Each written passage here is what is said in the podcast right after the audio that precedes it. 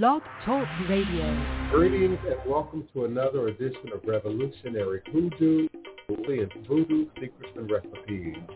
Remembering that all is truly and indeed a blessing, you can just see beyond the veil. For it is all just to be and the best and what greatest by of this. Family reunion season, in, come on in, one, come in, all. Welcome, welcome, international listeners, my viewers, Facebook, Instagram, Come on in, Lord. Talk Radio,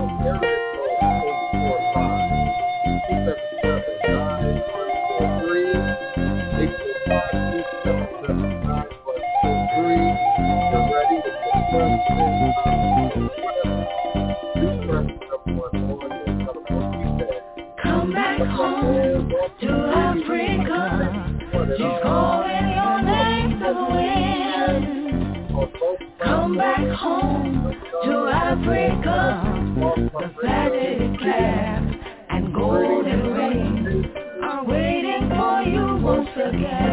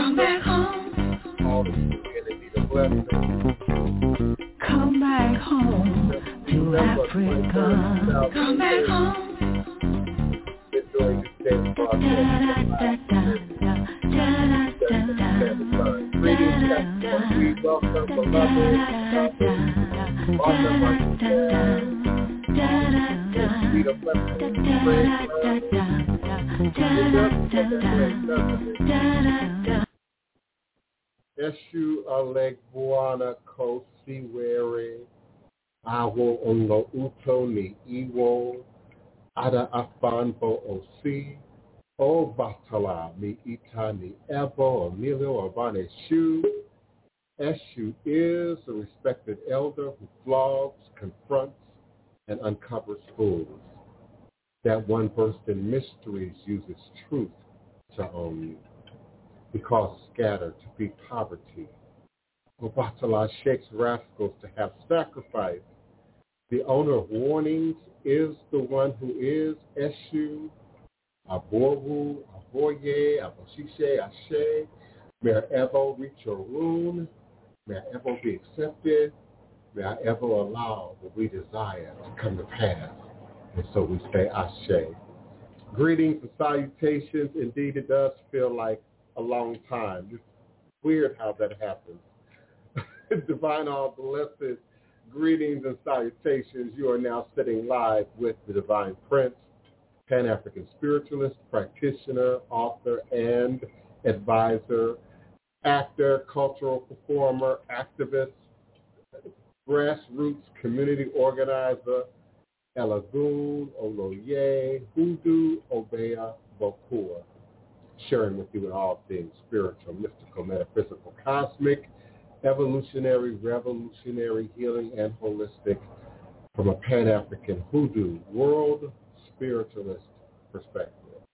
And of course, I'm joined by my beloved cousins, my cousin, Chief Priest Baba Awo, Oloye Ifawole, Oladeji Efuntade, who is the Chief Priest of Ile Isese Oladeji, Inner Consciousness Spiritual Center in Oklahoma City, Oklahoma, and also my beloved cousin Otun Ifatomiwa, who is the owner and creator of Armored in Grace, the administrator for Armored in Grace. And indeed, I'm always honored and grateful by my family, especially on an episode dedicated to family reunions. I'm always honored and grateful. Lakeisha, Lakita Mims, Lakita Mims, thank you, and grateful for another family member. My mother, uh, evangelist Gary Vonsell Savage, my sister Wapani Savage, my my my, my nephew uh, chef, my chef master chef uh, nephew Tink. I'm always grateful indeed when my blood family comes through. But then I'm also grateful when my spiritual family comes through. Chef Bougie, one Orisha, the beloved Orisha, um, our Chamathia Rothschild. yes, one Wapani, beloved one Wapani, um, and, and, so many others who, continue Martha Martinez, who have and continue to support and show love and appreciation and, and, and unity. Alexis Williams, when we need it the most. And so I ask that you continue on with your endeavors as it might relate to our beloved sacred space, Congo Square. Continue on with your endeavors to um, keep this issue in front of the face of our beloved mayor, Cantrell. Some of the locals call her Aunt. So please keep keep it in front of her by email, by your beloved creative uh, viral videos, you know, and, and make sure you tag the mayor, make sure you tag the city council, make sure you tag um, uh, Representative Troy let me get my notes in front of me before I start calling out names and have my uh, verbiage all jacked up and crazy. And of course, things aren't always where they need to be. Oh, uh, Cedric Richmond, sure, Senator Troy A. Carter of Louisiana State Senator District 7. Make sure that these great and powerful and connected individuals know the value of sacred space, the value of history and tradition and culture and lineage and what it means to us as an international community. For indeed, this is a battle, this not just in my community, my literal physical community, the beloved historic Treme and Congo Square and Armstrong Park, but this is also about the city of New Orleans, about the history and tradition of Louisiana, about what America is or will ever be. And indeed, it is a global footprint. We have international tourism to this historic and ancient city, if you will, from all over the world, people who come and love on and appreciate on um, our, our city. So I'm grateful for those of you who have contacted by way of email, by way of phone, by way of video, and you tag these people. The at tag as well as the hashtag. Don't forget to at them. And you can find their profile on social media. Um, TD's everywhere. Mayor Cantrell is everywhere. Make sure you tag her to ensure that she, you know, it's a courtesy to ensure that she sees and enjoys your post about staying out of Treme. Not just Congo Square, not just on some part, but staying out of Treme with any uh, political, municipal, governmental, you know, development. So we, we certainly appreciate that. We, we appreciate family when family does what family's supposed to do, which is to love on one another, which is to support one another, which is to give wisdom and advice and share experiences, sometimes by way of humor, sometimes through the tears and the emotions, sometimes through heat and, and, a, and a little aggression, particularly when we've been told time and time again. But particularly when we, you know, we, we're supposed to know better. you know, some big auntie or big uncle or big mom or big papa might be a little bit more aggressive, you know, the fourth or fifth time around. Uh, and, and of course, depending on what the infraction might be, you know, is it a mistake or is it indeed something, you know, that much more egregious? And how often do these questions, comments, requests show up at family reunions? We're just here to have a good time, you know, and to, to enjoy some food and drink, you know, some music. We love to, to, to put on our old music. Don't let me start calling off names, y'all. The Isley Brothers and the Al Green and, you know, the stuff that you and your parents and your grandparents might, you know, be able to enjoy together.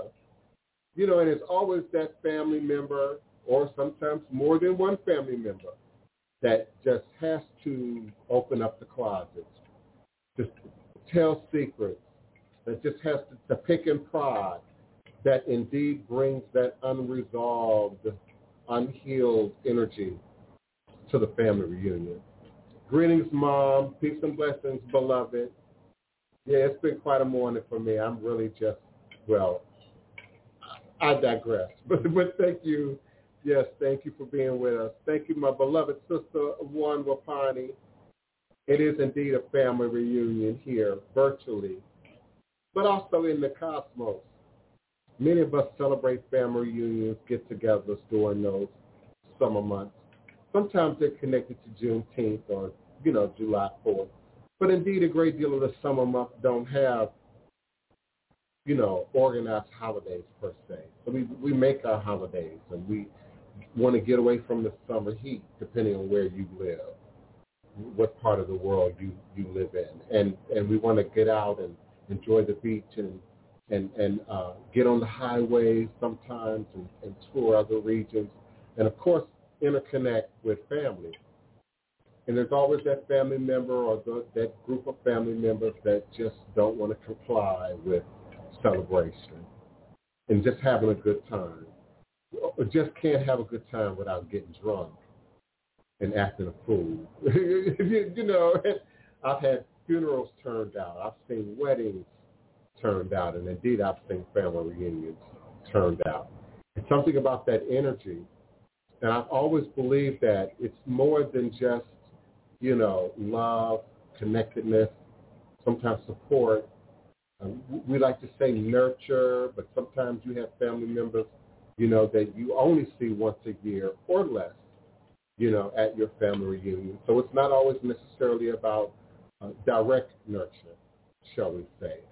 It could be more of an international, not an international, forgive me, more of an ancestral nurture you know, from previous generations or previous connections.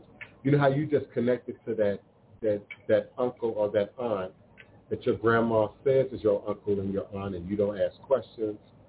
They don't tell you a whole lot of things. You later on find out that, you know, they're not your blood relative or they was just a friend of the family. You know, and in some cases with us who are doing DNA research, uh, much more entertaining and interesting stories. Uh, who the mama really was, who the daddy really was. Uh, greetings, uh, Enzo Khalifa. Greetings, beloved. Nina Lloyd. I need to talk to you today as well, Nina Lloyd. After I talk with my cousin, uh, Lakeithia Mims, I'm going to talk to Nina Lloyd after the show, not not very long after the show. So Nina Lloyd, five o'clock, five o'clock. Nina Lloyd, if that's okay with you, beloved, just call me at five o'clock. Greetings, everyone who I have not acknowledged individually. We welcome you. And of course, on our phone lines, there's always many listeners on our phone lines at area code 845 277-9143, 845-277-9143. If indeed you have a question, comment, or request, do press the number one on your telephone keypad. This will allow me to open your mic and bring you into the conversation. We also have our chat box open on the blog, Talk Radio, B-L-O-G, blog, talkradio.com forward slash the hyphen divine hyphen prince.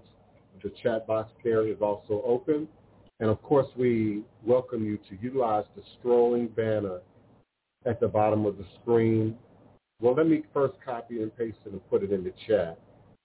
And then I'll put it, uh, scroll it at the bottom of the screen to allow you to co-host with us and come on with your webcam and mic with your questions, comments, and requests as we unpack, you know, because our, our show topics always require some unpacking and perspective from at least three people, if not more, uh, and unpack this topic of family reunion today on July 12th. So I'm going to allow my cousins in, the beloved Otun, Iya Otun. Welcome, and then uh, we'll open Oloye Ifawole's mic after our beloved sister speaks. Come on in, Queen. Fine. Uh, Baba Oloye and listening watch family. I want to give honor to my little and Sabah at the Bayo Labo. Olori Isatoyin, Jalode, Ejimike Oyebola Shona. It is indeed a blessing to be here. I have met everyone, including my cousin, cousins, especially back me. I look forward to this, today's discussion. Ooh wee, family reunion. Mm-mm-mm. Let's get into it. This is definitely going to be interesting and full of love and laughter. And uh, please don't feel if you're listening or watching that you have a family that's completely out of the ordinary. There is no story that I haven't heard. Can't shock us. Just, you know, anything that resonates with you, we ask you to uh, definitely like and subscribe to this platform. I have enjoyed being here. The discussions are definitely meaningful. It helps to dive deep if you're willing to do the work. And I look forward to discussing and uh, continuing the conversation more. On on the slide, this show is an exercise in shadow work if y'all haven't already figured that out. But come on in, Oloye. Agora she said to everyone. Blessings. Um, as we go into talking about family reunion, family period, of course, we can't uh, deflate from uh, deflect from the the need of our ancestors. So I offer this today.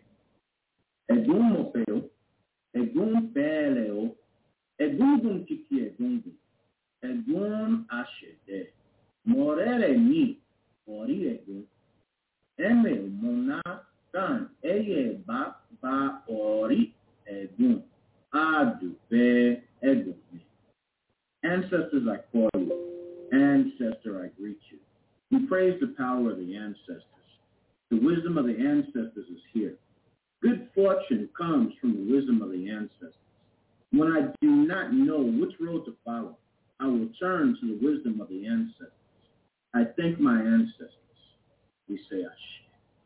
So I give honor to all of you. I give honor to our ancestors. I give honor to all of the Ori, of all of those who are present today. And I pray today will be a beneficial day for each and every one of you, that you'll receive a blessing of good wisdom, new wisdom, things to take with you to elevate your own consciousness and your own level of, of knowledge.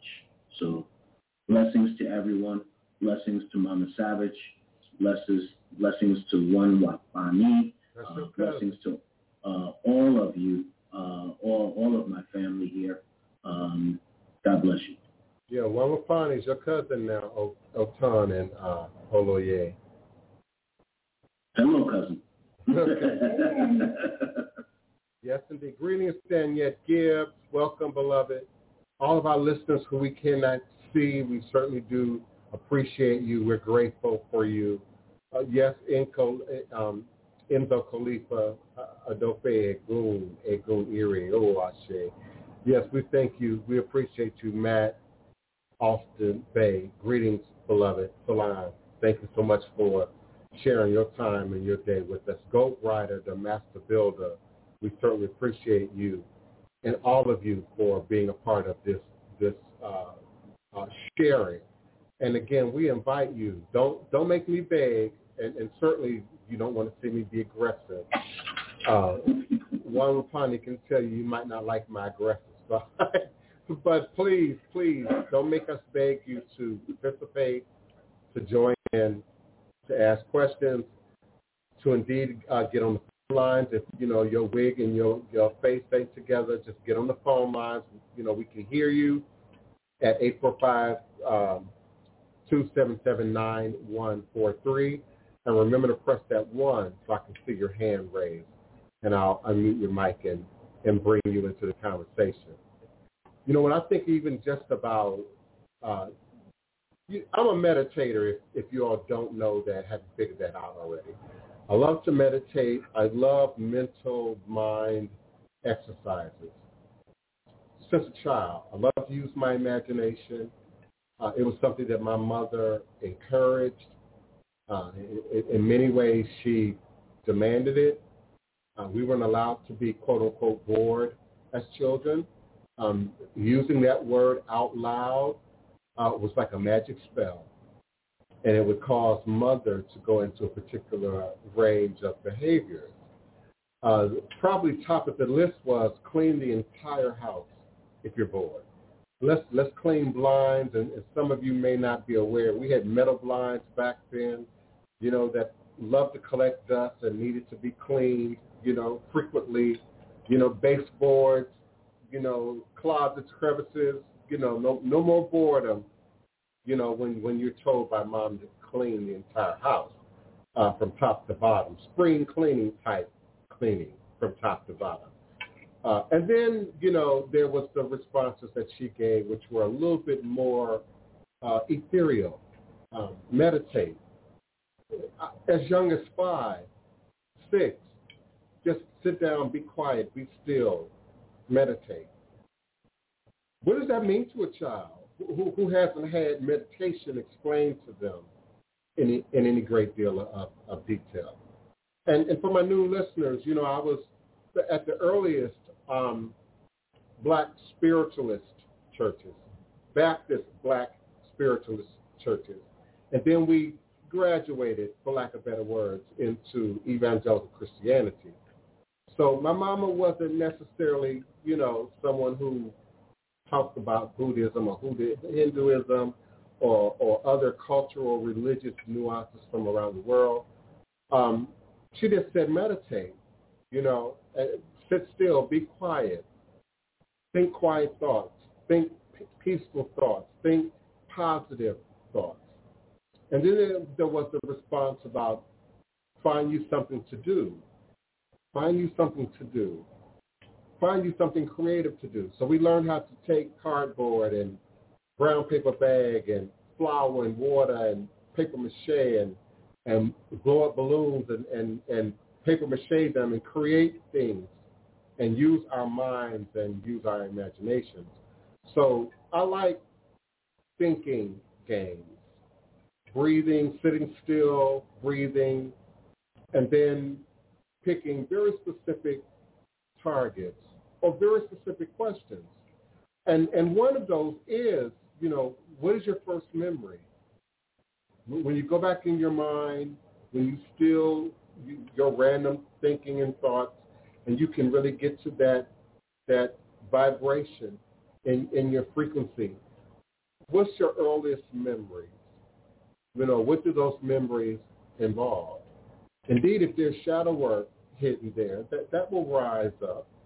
And for those of you who are a bit more advanced in, in doing that work, you have an opportunity to, to heal, repair, fix, and, and, and renew. Um, but for others, it might be positive. You might not necessarily have gray or shadow work lurking there, but indeed have memories that we forget, that we grow out of, that we grow beyond. Uh, sometimes years stack up between, you know, childhood and, and you're actively participating in these activities and remembering things that are good, that are positive, that turn certain frequencies on in your body, that turn certain frequencies on in your mind, in, in your spirit. Um, one of my earliest ways of connecting with spirit was music and, and indeed the piano. Uh, and I have my mother and my sister Wapani here, you know, to sort of witness that. Uh, I worked my frustration out, my anger out, my wonder out, my imagination out on piano. Uh, I was hearing at a very young age, playing by ear, so I would hear a music, hear a song, and then I would mimic that, you know, on the piano. Back then we had uh, cassette recorders, and you record a song and play it over and over again, you know, until I would get it, you know, maybe 10 times, dozen times before I would, you know, get the song and be able to sort of repeat that. But even in that, going in and out of the harmonies, in and out of the frequencies, in and out of the rhythms, there's something that takes place in your mind while your hands are doing a very sort of mathematically orchestrated thing that allows you to go in and out of, you know, space. Um, and during that, it allows you to sort of deep, deep dive into consciousness and memories, you know, and thoughts. And indeed, if there's darkness there, that will surface to the top. But, but family reunions, you know, we would like to believe, we would like to think that we can recall positive, happy times, you know, the smell of cotton candy, you know, the sound that you might hear in the background at an amusement park, or, or indeed at a family reunion, you know, um, and what type of feeling does that bring up in you? Does that cause sort of keep us connected and anchored, almost in a way that we identify archetypes with certain traditions and habits and things that we do, you know, in our communities. Uh, I want to talk about that, you know, from many angles as we always do and invite you all to please be a part of the conversation. Um, Otun or Oloye, either of you, if you want to go first, please do. Craig Burns, yes, I do do um, uh, remote viewing if that's what you're asking me. Uh, go ahead, Oloye. Uh, family reunions. Two and I. Family reunions, you know, uh, I've had wonderful experiences with them. Um, growing up, you know, as many of us did, we grew up in church. And so we would uh, often have the church picnics. And back then, a lot of the churches were filled with family anyway. So it turned out to be a kind of a family reunion when you think about it, whether it was blood or whether it was just someone that we called and referred to as aunt and uncle and cousins and whatever the case might be. It was a way of getting to know them on a different place, a different way. And then uh, dealing with the regular family reunions, having the opportunity to see uh, people you haven't seen in many, many years, and as well meeting, meeting uh, so many different people in the family.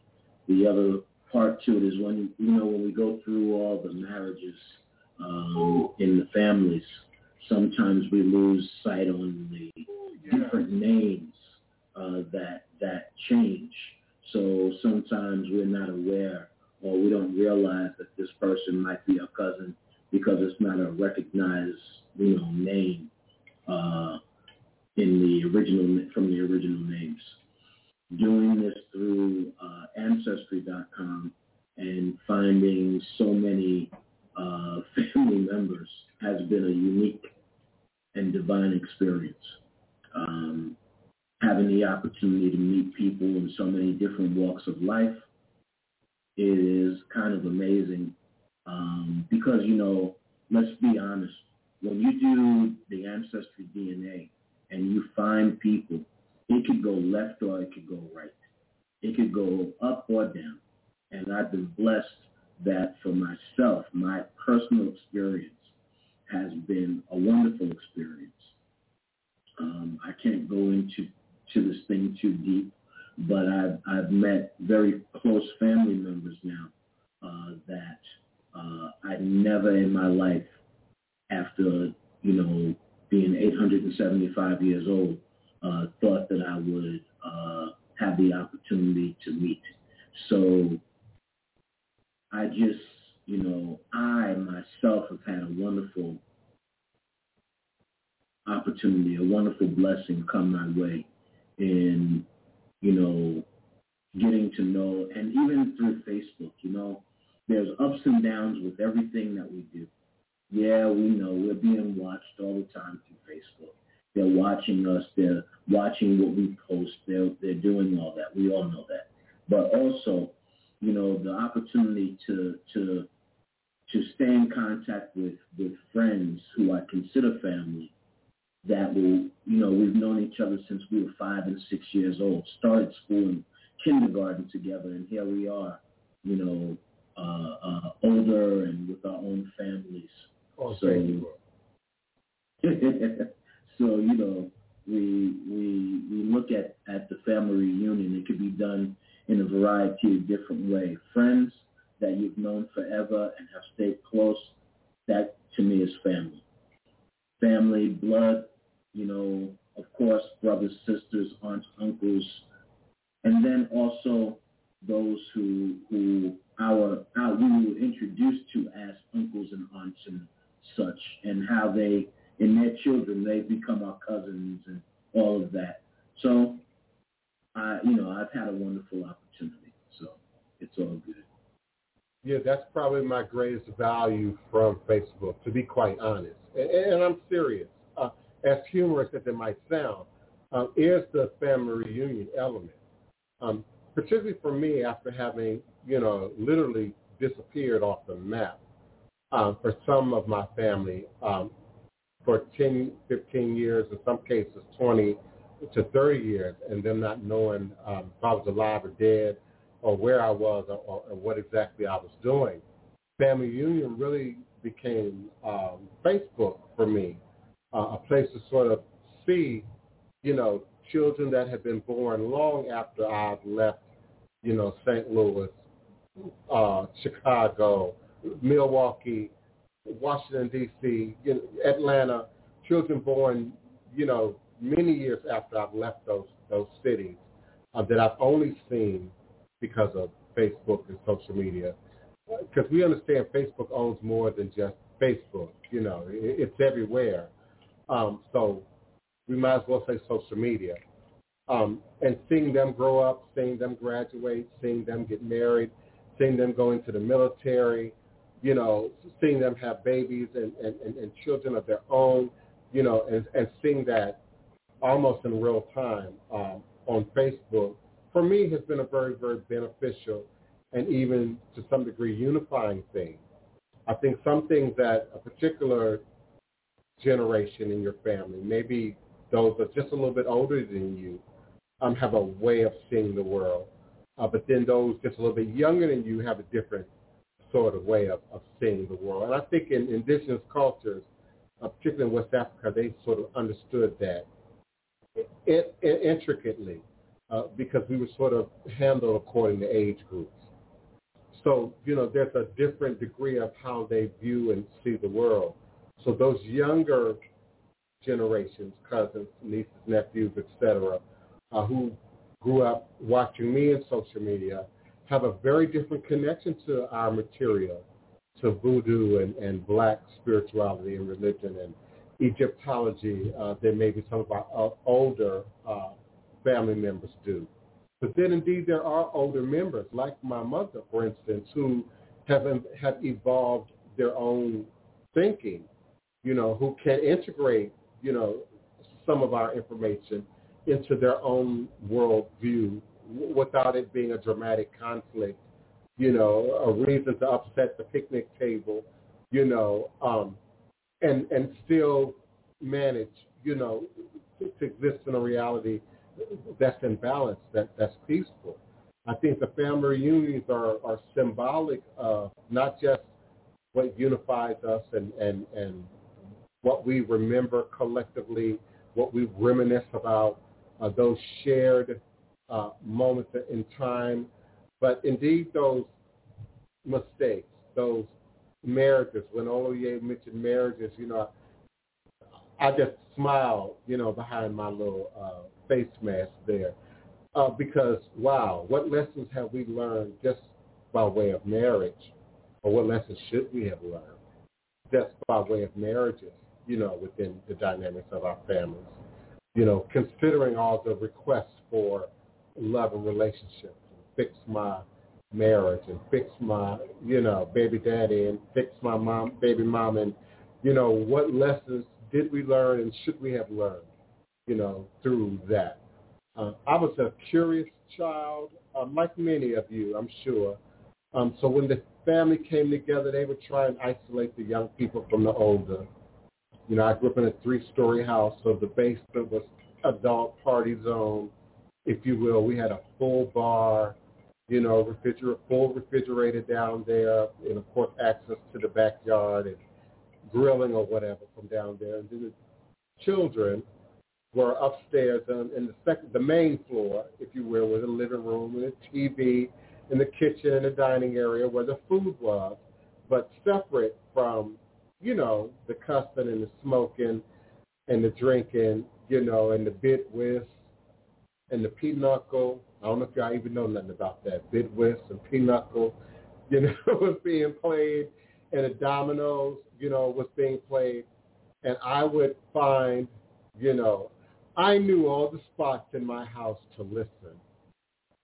You know, almost like prison. There were certain, you know, heat, heat and air conditioning ducts in the house that would carry sound all the way from the basement. I knew me and Wapani, come on Wapani, we knew exactly where they were, and we would listen. Uh huh. Yeah, you know, we we knew where the crevices were, where you could hear and I would listen and observe and, you know, take in, you know, and of course your parents always think, you know, they've got it covered and, and they've kept you safe from the adult things and, oh, well, they don't know what we're talking about or they don't know what, you know, we all, always knew what was going on. You know, it's intuitive, it's indeed spiritual, it's biological, but we were just crafty, you know, and, and curious, you know, as kids. So learning about how people get along, how adults get along or don't get along, um, and, and how breakdowns ultimately become cancerous and toxic, you know, to, to, to end up becoming shadow work for somebody to have to deal with, you know, but, for the next individual to have to process. Um, it's just a powerful, exciting, kind of spooky experience, you know, to go through, particularly as a young person, um, and then having so many questions about what does this all mean, really. Um, there were the events that we had where, you know, Christmas, um, the surprise birthday party, um, where family would come in from out of town. So it's not just, you know, your local, you know, adult party crew but your aunt, your uncle, maybe your grandma grandpa coming in from out of town, which would lend a whole nother dynamic, you know, of energy, you know, to, to the gathering, you know, to how people would behave, you know, and or would not behave, you know, depending on the the occasion. and the spirits was always around. I don't mean just the Eguns, y'all. I mean the, the J and B, the Jack Daniels, the spirits would always be around, you know, and, and people would get loose, you know, and at a young age, I would then see spirits come in and go out. Uh, and listen, I see the same thing in church, y'all. So, so it ain't just the liquor element. Seeing spirits come in and go out of these gatherings, you know, and, and enter a person sometimes get passed around, you know, the, the room. You having a great time, and it's a couple over there that's going back and forth. And before you know it, you know, the one sitting girl, sister girl sitting next to him is, is trying to shush them down. But don't you shush me, you know, who, you know, and, and now she's caught up, you know, and, and that spirit then sets off like a fire. You know, we see it at parties, how these spontaneous sparks of energy, you know, show up at a party, and and, and before you know it, unfortunately, depending on what city in America you live in, Chiraq, uh, you, you running and ducking and hiding, you know. And I don't want to pick on Chiraq either, because New Orleans has its own degree of problems too. But we're just a much smaller city geographically, a much more confined community. So there's a different dynamic to eldership and leadership and and who are the uh, patriarchs and matriarchs and sergeant at arms sometimes of the of the community. And we first learn those roles in the families. And we first see those roles sometimes in a way that we don't quite get to see in our little intimate, familiar spaces with our own close relatives, but in a dynamic when it's at that family reunion mom or dad might act a little differently in front of their mother in the presence of a group, might perform a little differently in front of their brothers or sisters in the presence of, of a group. You know, and indeed, we would like to think we would all want to just have a great time and be on our best behavior.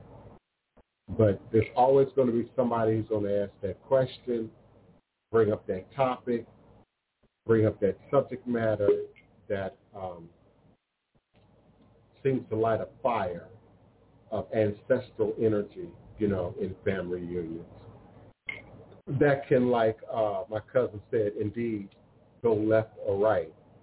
Um, I think the ancestral DNA uh, journey is much like being an adopted child, where you really don't know, but you're looking and you're in search of, and now you're getting access to information that you've never seen before, um, and then you've got to process that. You know, well, what does this now mean? You know, who who who is this, and what does that now mean? Uh, we have a certain guard that we put up to quote unquote strangers and the unknown, especially in virtual space, especially on the internet, especially in social media. Uh, for some people, you know, you are no more real than your avatar, than your profile. Uh, they, they don't bother to call you outside of the internet. They don't care to meet you off the, off social media. You, you're no more real than your profile. Uh, but I think when you bring the DNA element into it, the profile now has sort of a, a bit of an identity attached to it that's, that's somehow attached to your identity by blood. And it gives it a whole nother feeling, Oloye. Um, I don't think that makes, you know, people necessarily any more or less friendly or favorable than they would be under normal circumstances. But I do think it adds another degree of thought to the process of how they're going to respond or not respond um, when they do get that that information. Um, like you, I've had great experiences um, with Ancestry.com as well as 23andMe in terms of meeting, um, virtually meeting um, family members and it going well. The conversation, even if we didn't have all the answers. I have met some, and we, we had no idea how we're related. Still can't figure it out. Still don't know who was married to who and had what child and how we ended up being, you know, second, third cousins. But as I said just a moment ago, um, because of who we were as personalities, things went well. Mhm. and and then the DNA just kicks in, you know, and it's a pleasant conversation, it's a peaceful conversation. Sometimes it's multiple conversations. It's a continued um, conversation built on curiosity and interest and respect, and at some point maybe even love and admiration. Uh, but then there are those cases like Lakithia, for instance.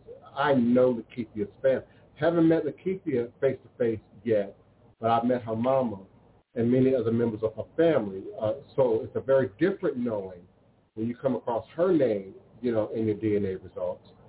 You know, for me, um, and of course, again, the connection is positive, lively, curiosity, respect, interest, you know, and a sense of familiar connection. But I think, again, after being exposed to DNA uh, technology, that we indeed interact with many people in the course of our lives who are either connected to us directly by way of blood or DNA, and we don't know it, or by way of spirit DNA connection. Sometimes when I look on my list, I get real confused because it, it, it says from both families, and I, then I'm trying to figure out how this particular cousin that I've grown up with is in the family of a family that I've never, I, I just, you know, it's very, uh, it's very interesting. That, what, what do they say? There's what seven seven degrees of separation. Is, is that what they say? So, how many? Seven degrees of separation. Right. No, it's seven, I think. I'm willing to be wrong all the time, but I think it's seven. It's one of those degrees of separation, and it's not a many big. That's not a big degree. So when when we find people who, uh, you know, all of a sudden turn out to be uh, a cousin through another cousin that you didn't even realize there was this connection, it, it's pretty. Uh, it's pretty amazing, you know. And yes, when we think about, uh, even when we think about those families that were coming from the enslaved families, we know that after slavery had ended, then many were moving off the plantations to different places because they did not want to stay in that area. So they would be migrating. And we had the what we say the big migration, right? So that big migration coming from wherever, South Carolina, North Carolina, wherever they they migrated from into Virginia, moving upward and up into New York and Chicago and, and all of those big cities in hopes of being able to uh, begin new life. But yet, inside of that, again, we had the marriages, and, and some marriages didn't work out. And so now we don't know how this family relates to that family, but we do know that this person is said to be a second or third or fourth cousin. So somewhere down that line in all that travel, then you know uh, we have family that we don't even know that we that we have all throughout the uh, all throughout the country. So you know it's a very interesting thing to to uh, to look at. Yeah, I'm wrong. Oh, you know, because the queen is always right. Um, Otun, it's six degrees. Oh, she gave me that look. Yeah, it, it is six. My apologies, beloved. And depending on where you are, that number goes down. You know, we swear it's, you know, one or two uh, in, in the city of New Orleans, you know, three at the most. Again, it's really not a big place for those of you who don't quite get it. Oh, wow. Um, Annapolis, Maryland, um, Gary, Indiana. You know, these are cities that are much bigger than New Orleans. Um, you know, by design. We look big and we're a little spaced out because of nature and the Mississippi River and sort of that crescent shape that, you know, we, we have inherited here. But it's a very small place. Um, typically, if you if you know a person, um, your mama or your sister or brother, chances are, you know, might know a person, or your neighbor might know, you know, that person. But it's a much smaller degree, uh, I believe, than six, even here in the city. So geography, I do, I do believe, plays, you know, a role. But even when I think back in, in my past life when I never lived anywhere more than 90 days, and I was always on the move uh, nationally, always on the move, uh, I would meet people in California and then run into them in New York. Uh, meet people in New York and then run into them in Chicago, or run into them in Dallas, run into them in Florida, you know. So um, there's also a spiritual, you know, way of viewing the, the degrees of separation. I think that, as you would expect in the realm of spirit, transcends uh, time and pace, place. And indeed, spirit, some of you might want to call that, say God, uh, can have a person, place, or thing show up and be present uh, at its will when it when it pleases, when it so well chooses. And if we indeed are God, reflections of God, then we too indeed have the ability to create and recreate the reality that we so seek, that we so choose in any given moment in time space, right here in this present moment in time space. How we learn to deal with conflict, how we learn to deal with sometimes aggression, uh, how we learn to deal with fear, all things that we begin to sort of learn and develop uh, as children and, and, individually, but, but of course through the dynamics of family, family relationships, and family demonstration, and how we see things sort of worked out and demonstrated. What things are rewarded and applauded within the dynamics of the family and the family reunion. How do you spend your family reunion? Uh, there was a Tyler Perry movie, and I can't remember which one because they all sort of blend together for me. Uh, but there was a Tyler Perry movie. I know Cicely Tyson was there. She was the oldest family member. Uh, family. Okay, family reunion. And, um, you know, and that was one of the issues that they explored. You know, what was the real value of the family reunion? Indeed, is it a party? Is it a celebration? Is it a time to get together and do sort of crazy and salacious, you know, and crazy things? You know, is it a time to show respect? Is it a time to learn and sit at the feet and the knees of, of the elders, you know, and, and absorb their wisdom and absorb their story and, and absorb their, indeed, their experiences? And I think when we think about ancestors, we ask those same questions. And, and so indeed, when we think about the family reunion, um, I post a lot of second line culture in my TikTok. So my second line is my most popular thing in, in TikTok. Um, and so people often ask, you know, is it respectful? Is it a party? Uh, if I'm just driving by and I stop and get out of my car and start dancing, is that seen as a respectful thing? Uh, if I'm in town as a tourist and I see a second line going by, you know, is it respectful for me to join in? You know, I get asked those questions almost every day, multiple times a day. I have one video, I think uh, 350,000 views uh, of a second line in my neighborhood. And so I say, yes, it's all those things. It's a place to show great respect, great reverence. We honor, acknowledge the life, the spirit, the soul, if you will. Not necessarily the body. We, we don't necessarily, you know, pull the body out and parade the body, though that has been done in, in historic second line culture. oh, you're going to make me tell the story of Uncle Lionel, baby. Uncle Lionel was a legend in, in New Orleans, was a legend in Treme. His image is painted on many monuments, many buildings throughout the city. His photo is easy to pull up. Uh, at his funeral, they had Uncle Lionel like this, baby.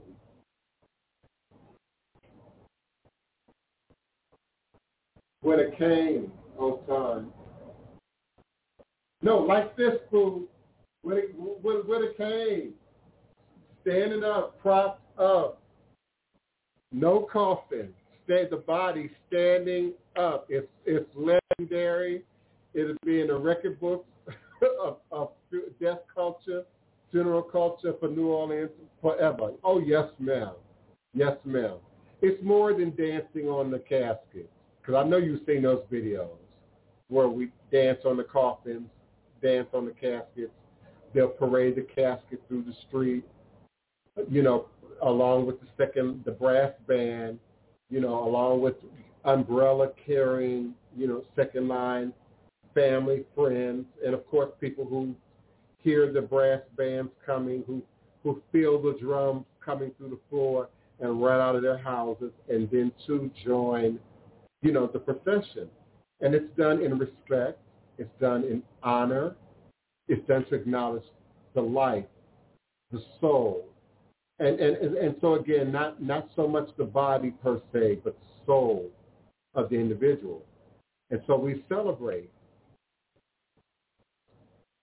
Oh yeah, and there'll be rolling vendors pulling, you know, coolers on wheels full of champagne and beer and cold drinks. I'm with I'm with all of that, and and I feel that it, it is good to sit in the mindset of a celebration of someone. But I'm gonna tell you right now, you find somebody up on the kingdom, I'm doing it about six to that to get my celebration in. And I can respect all of that. That you know, there are some that enjoy that, and I and I respect all of that. I'm like taking anything away, but because I, I would dance and shake my shimmy right up until the intro, and then I'm turning right back around. And propping folk up is where I draw the line. I will send my love and well wishes and wave you right on through the door while I wait outside. I don't do the propping. Once you get the propping, I'm out. But I will dance with you and do all of this stuff. I, I don't do the propping sorry, but I, I, I can respect that absolutely. I thought that No might problem. I thought that might be a little bit more entertaining than the drive-through funeral. Uh, but the drive well, that's new. Uh, that's COVID season, so they have a big, huge bay window, which many funeral homes have anyway. If you think about it, uh, and now they put the coffin w- right in front of the window and and set up the flowers, and you drive through you know, or walk through the driveway and look at the body. But that that's new.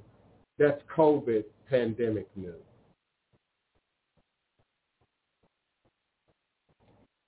But you know, family reunions, funerals, you know, one is light, one is darkness, one is Papa Gede, one is Baron Samedi, one is a bit mournful, and and the other is about celebration and and the newness, if you will, of, of life, uh, because second line sort of celebrates the newness that comes with the transition, you know, of the body into the into the death world, but the spirit returning to the spirit realm, you know. Yeah, You know, a ma- yeah, well, a major part of our culture anyway is to, you know, we a lot of other cultures uh, revel in how we go through our uh, funerals and transitions. Uh, Right, and, and and you know, in in from our, our culture, from our tradition, of course, we mourn the physical loss of a person, and but for us, it's a celebration of that transition to a higher realm of being. We know we tra- we we're celebrating that there's no more uh, suffering, no more pain, no more hurt, no more of the things that they've had to face here on a temporal plane. But now they're in an elevated status in Olorum, in heaven, to be able to be there with us every single step of the way. So whenever we wake up in the morning, we are them. And when we give honor to them, then we start seeing them work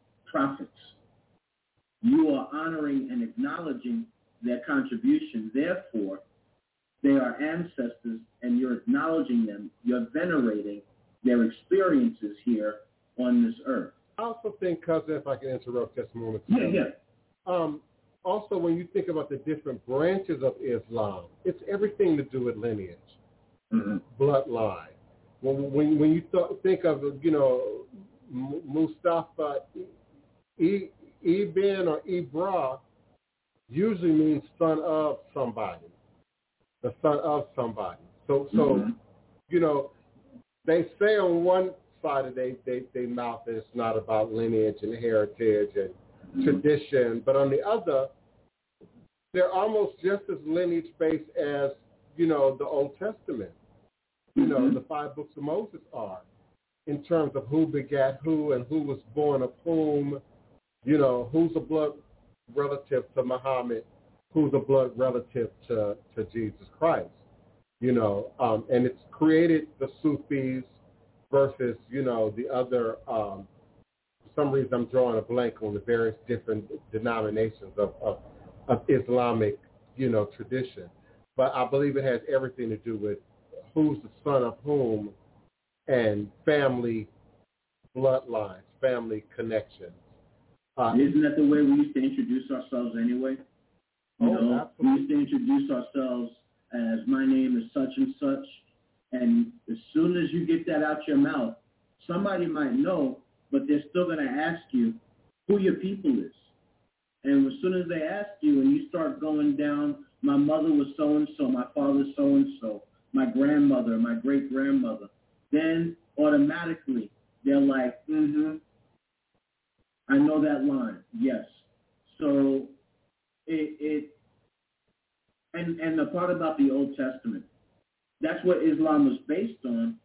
So I'm not surprised that it has that because in in Judaism they have that as well. But it's interesting that all three of the Abrahamic faiths have this struggle or challenge or problem with their their followers honoring their ancestors and being told that that is not appropriate. It is not uh, uh, something that you're supposed to be doing. yeah, there's So- the Sunni. Can you hear me?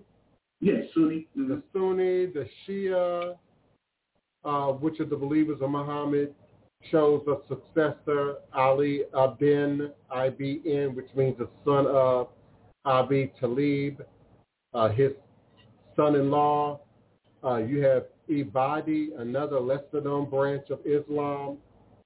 This denomination predates Sunni and Shia and is considered a highly orthodox version of Islam. Then you have Ahmadiyya. This denomination is newer than the previous followers of Ad- Adamiyya do not recognize Muhammad as the last prophet. You have Sufism.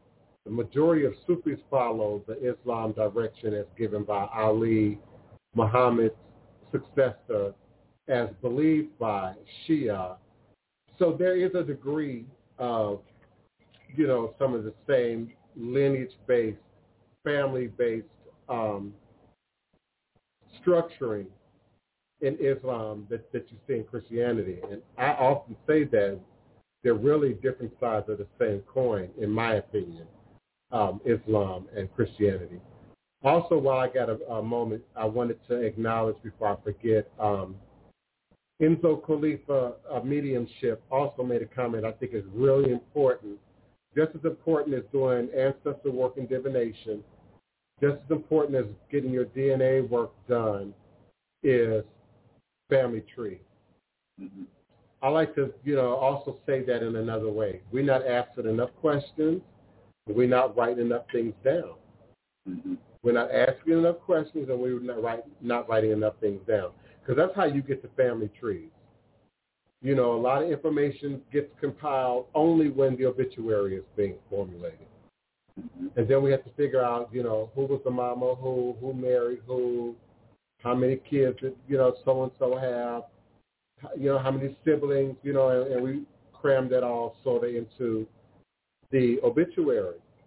But there aren't many other exercises in the course of our regular, you know, ongoing lives that we stop to compile that kind of information unless you're doing like a family tree. Mm-hmm. And the sooner you get started, the better. The sooner you can ask the oldest members of your family, the oldest members of your family that you can reach out to, that you can contact, the sooner the better. Uh, again, they're the oldest members. They're moving on to a room. They're moving on to the next destination shortly. So you want to get as much information from them as possible. And don't get discouraged because some of them, for whatever reason, do not like talking about uh, you know, the, the they don't like talking about that stuff. But if you get discouraged by them not really wanting to talk about it, then you'll still never get the answers. So don't be discouraged if in the beginning you're having a hard time getting the information from those elders. And a lot of them, they simply don't remember because they didn't think it was important for them to remember maybe uh, in regard to that. You know, in some cases, uh, it's still shadow work. And I'm not trying to be disagreeable, cousin, so forgive me. But in some cases, they, you know, it wasn't important. I didn't think to think of, you know, remember that. But I think, too, you know, especially when I think about ancestors, older people, um, the 1960s, you know, to maybe 1900. They lived in under great trauma, great oppression. Mm-hmm the lynching season, mm-hmm. you know, having whole communities burnt to the ground, whole houses and whole families burnt out of their livelihoods and out of their realities. Um, racism, sexism, um, overt uh, discrimination, public displays of hate, you know, and, and, and degradation.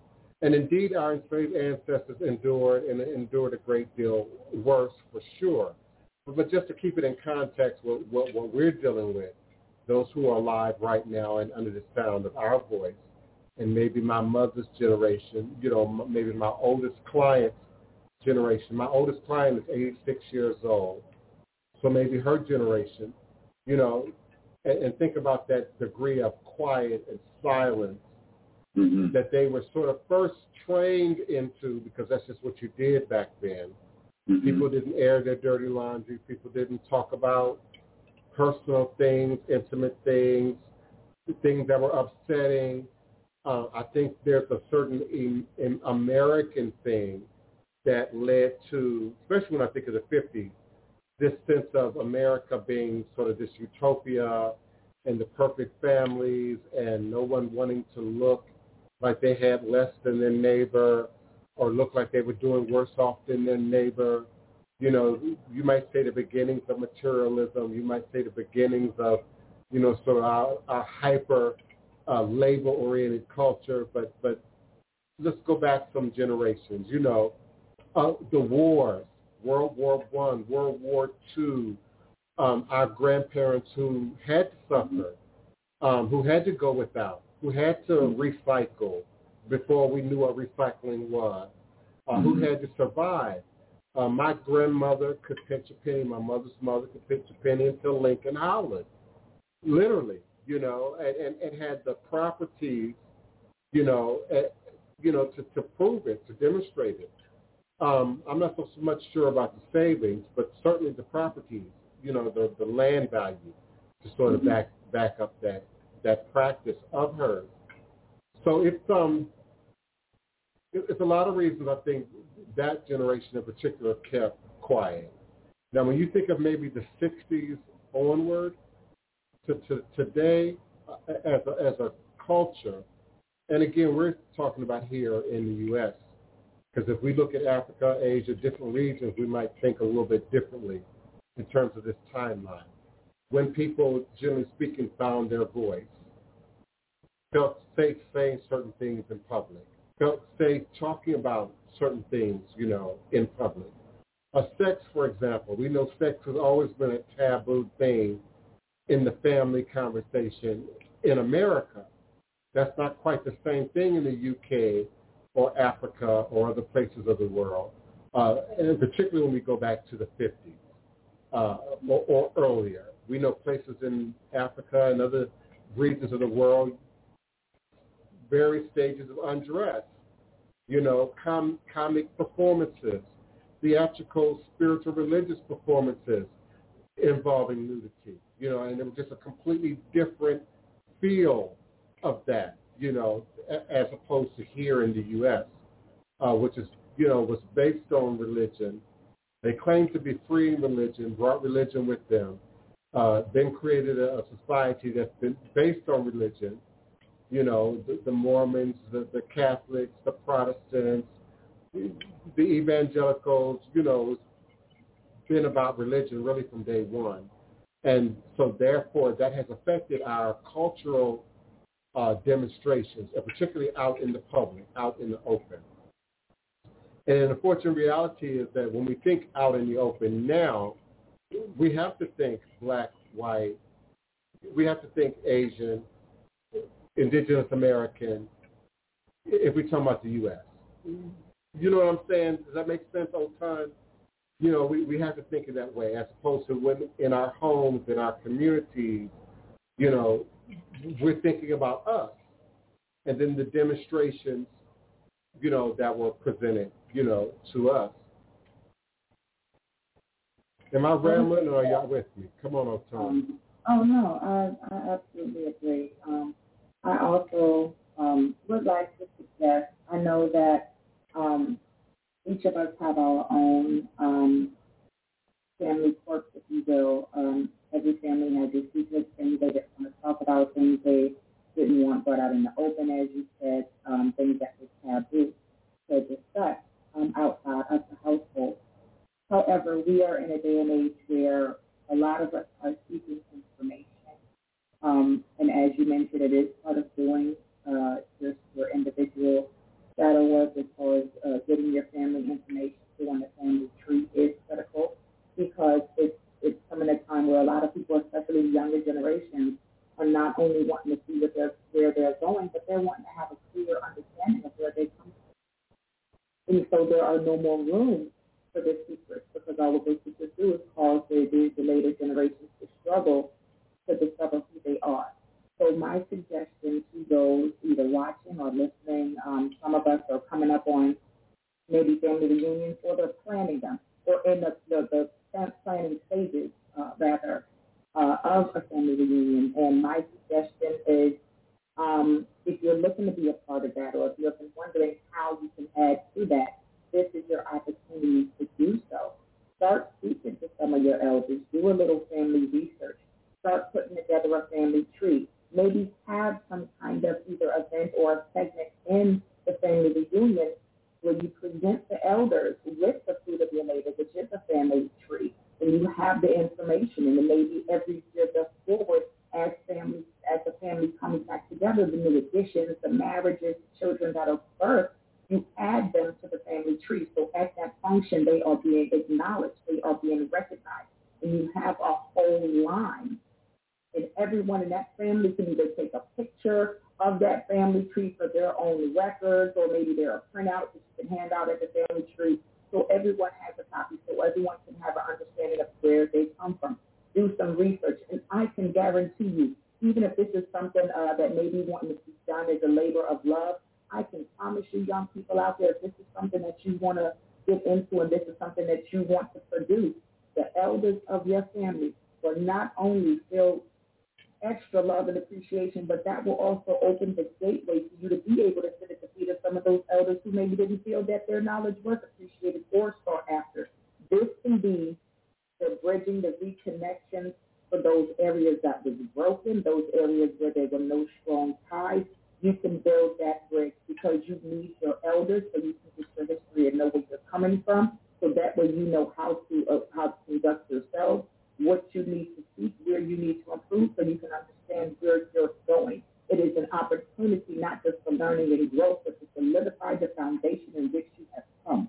So I suggest very strongly, not just a family tree, but these are some activities and maybe hopefully this will spark an idea in someone so that way if you're functional, if you're planning a family reunion, these are things that will become commonplace. These are things that will become, in essence, ritual because this is what we not just in, in my family or yours, but all of the families of color across this nation, because this is how we begin to connect, reconnect, elevate those ancestors and get those connections and blessings that help push us forward and maybe break some of those generational curses. You get some of that shadow work done and completed, not just for yourself, but maybe for ancestors that needed that generation upliftment.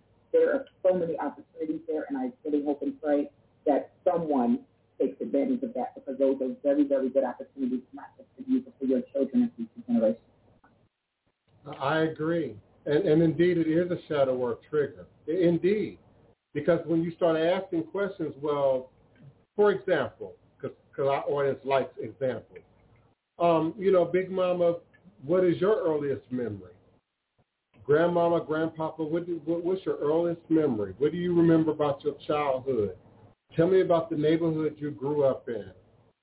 You know, tell me when you learned how to hunt, when you learned how to fish, when you learned how to sew, when you learned how to paint, when you learned how to create. tell me about those moments.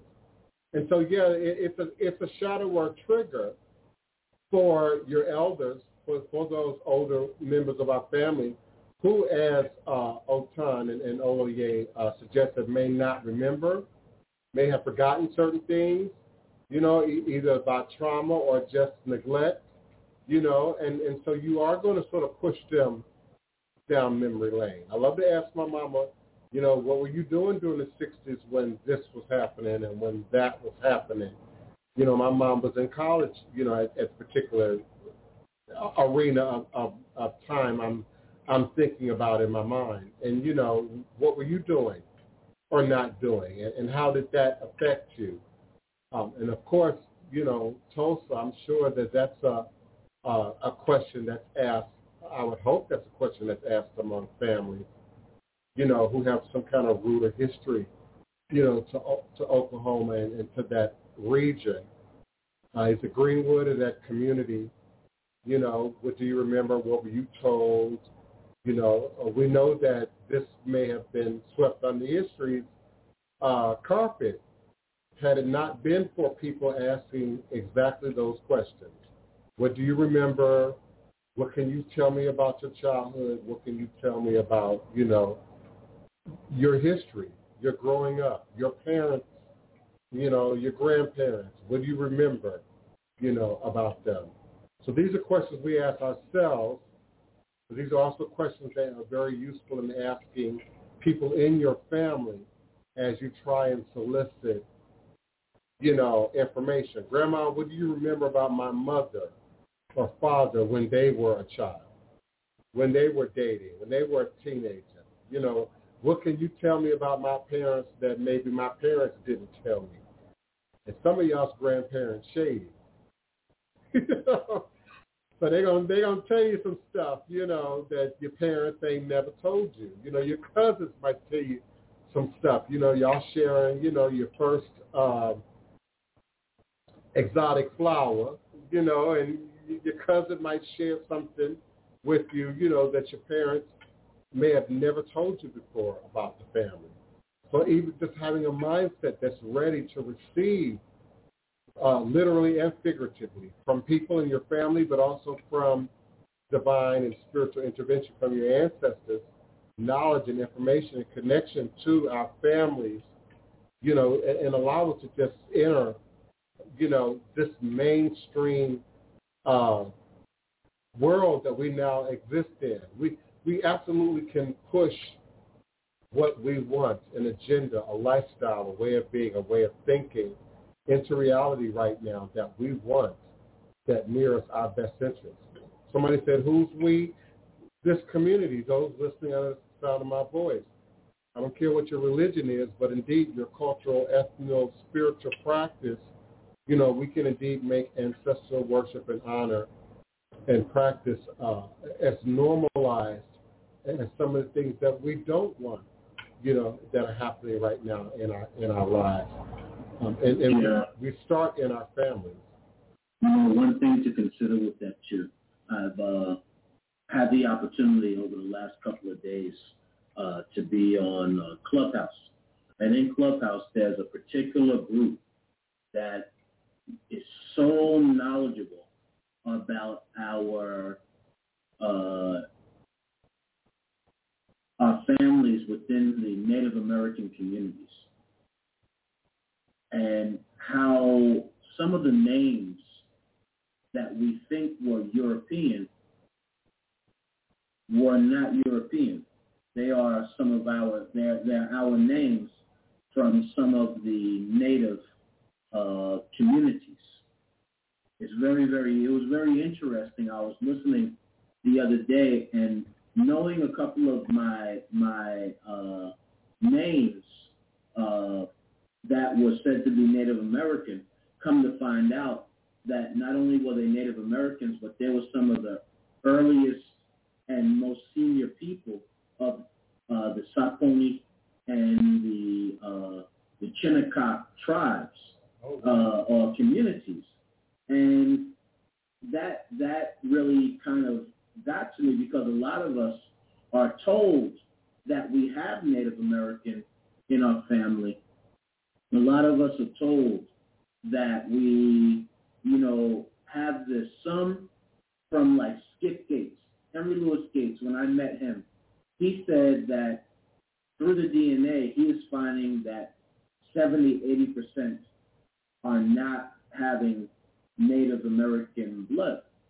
But we also have to remember that well before slavery here in this country, we already had had people here.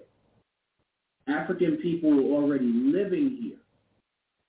So therefore, they amalgamated with the Native American communities already. They had already intermarried with some of them. So now, some of our DNA is showing maybe the origination of Africa too, and it might not show distinct Native American communities if they don't have a lot of people who had done DNA testing and all of that. So it was very interesting hearing these people and then in knowing and giving them the my, the, the names from knowing the, the those particular communities and them going right to what the all of the communities that had that name. They didn't just stay at Saponi. They gave like five and six other tribes for that one particular name. And as soon as I gave them the name for Shinnecock, to my surprise, in that particular last name came some of the most famous rappers. Chuck D, Flavor Flav, and a whole bunch of other people that they were mentioning. And I, I, I sat there in shock because all of them were from the same family last name from the Shinnecock. Now you So- know I don't agree with that DNA part, but you are entitled to your own opinion. So I'm not gonna. I, I didn't make mention to my belief or disbelief.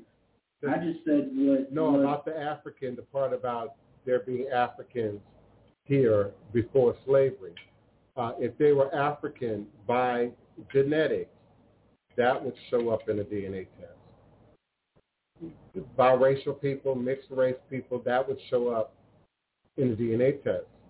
That, that, that portion that is remaining from that alleged African ancestor, that footprint would still remain in the new generations that came after the intermarrying, intermixing, that, that footprint would still be visible.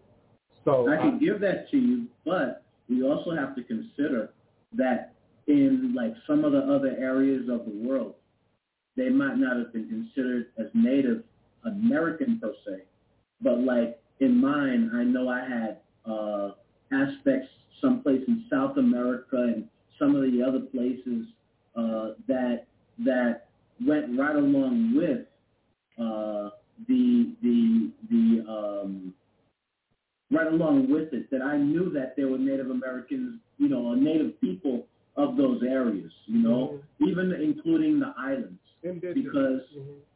Right the indigenous people, because mm-hmm. even from the islands, my original uh, on on my fam- on my father's side were from uh, Barbados.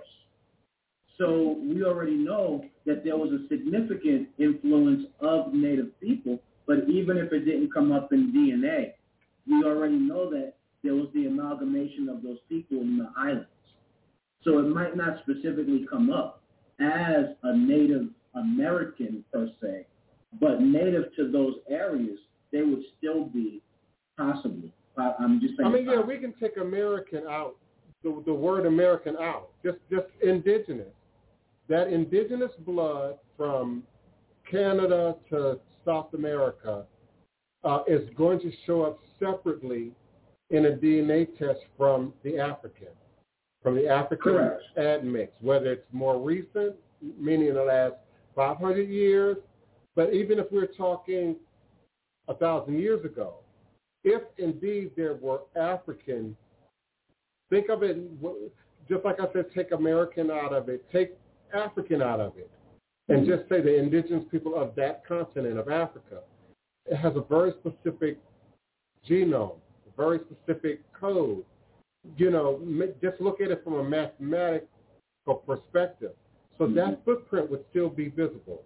When you when you look at 23andMe, and I don't know how familiar you are with that site, you might understand it a little bit better because 23andMe goes back so much further. It goes back to Neanderthal.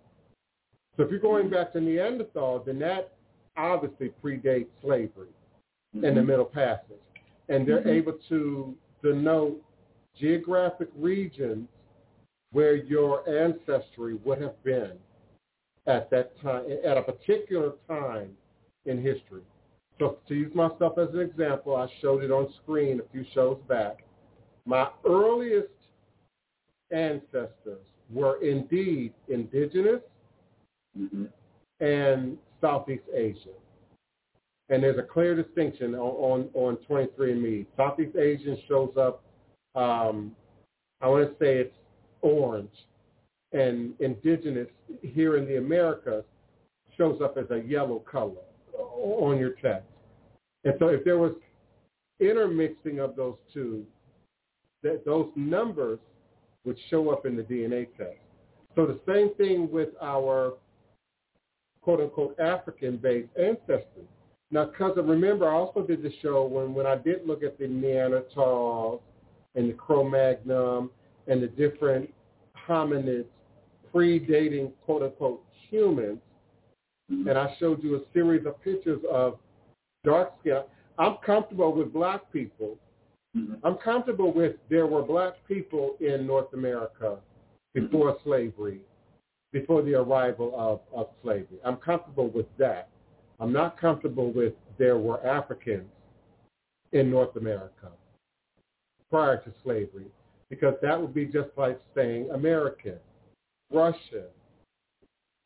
What happened to USSR? What happened to what they called it before that?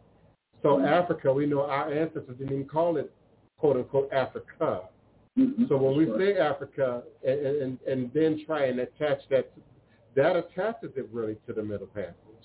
Mm-hmm. So that, that, that's what I'm saying, that there just could not have been, genetically speaking, African people here before the Middle Passage and that not show up on the DNA test. That will have to show up. Just like intermarriage, just like biracial, you know, couples have children, and there's a footprint clearly representing both, you know, represent, representations of the blood lineage. And for the mm-hmm. African American, I know you all don't like to hear this, but we 98% biracial. African Americans are 98% biracial. If you don't agree with me, you probably have not done a DNA test. Yeah, my 23andMe shows um, both lines from what they will call, I guess, indigenous here, as well as my ties to Africa being around both times because I have my earliest ancestry from like speaking like my great grandmother, my paternal great grandmother, like she was straight up like I she was listed through my family and I records they they said she was native, but bloodline wise, according to my DNA, she was a whole African, like hundred percent not mixed, nothing. Now when I look at the the indigenous um timeline like you have said on my 23andMe, it's actually both. I got the Nigerian around that time, and I also have um indigenous. So Mhm. I I don't know. I think that because no, no, I think that because nobody was here to actually, none of us was there actually actually witness it. I won't say that there was no Africans here because I wasn't here, but I see I know on my on my 23 and test it, it, it, it's really dang close. It's really dang close. So I just say that you know everybody and you know as far as their families and their migration stories, is, is you know going coming or or not is you know specific to you know whatever was going on within their community or, or their groups at that time. So I I would say just you know just for the sake of keeping that uh, an open opportunity and not shutting the door on the possibility to say that it, it's very possible. I, I would just leave that as Listen, open I'll, I'll, I'll give you that. Honestly, I'll, I'll give you that. But at the same time, you're, you're still supporting my response. Because if your DNA test is able to demonstrate both African and uh, uh, other indigenous cultures sort of coexisting at the same time, if you will, then that would clearly show up in your DNA test if one intermarried with the other and had children. That would absolutely leave a footprint, you know, on the DNA test. The scientists would be able to separate one originating from one portion of the world with another. And, and that's, you know, for me, it's basic science. For me, um, as I say, I'm not trying to be disagreeable, especially with you all. You know, I'm not trying to be argumentative, but it just it doesn't it just doesn't make sense to me. I agree, um, Goat Rider. Goat Rider the says it's just not enough verifiable evidence for the Africans in America pre-transatlantic kidnapping. I agree. Because if we use just the Olmec heads, for example, as a demonstration, where the rest of them? And wh- where the rest of the heads? Where, where's the rest of that civilization?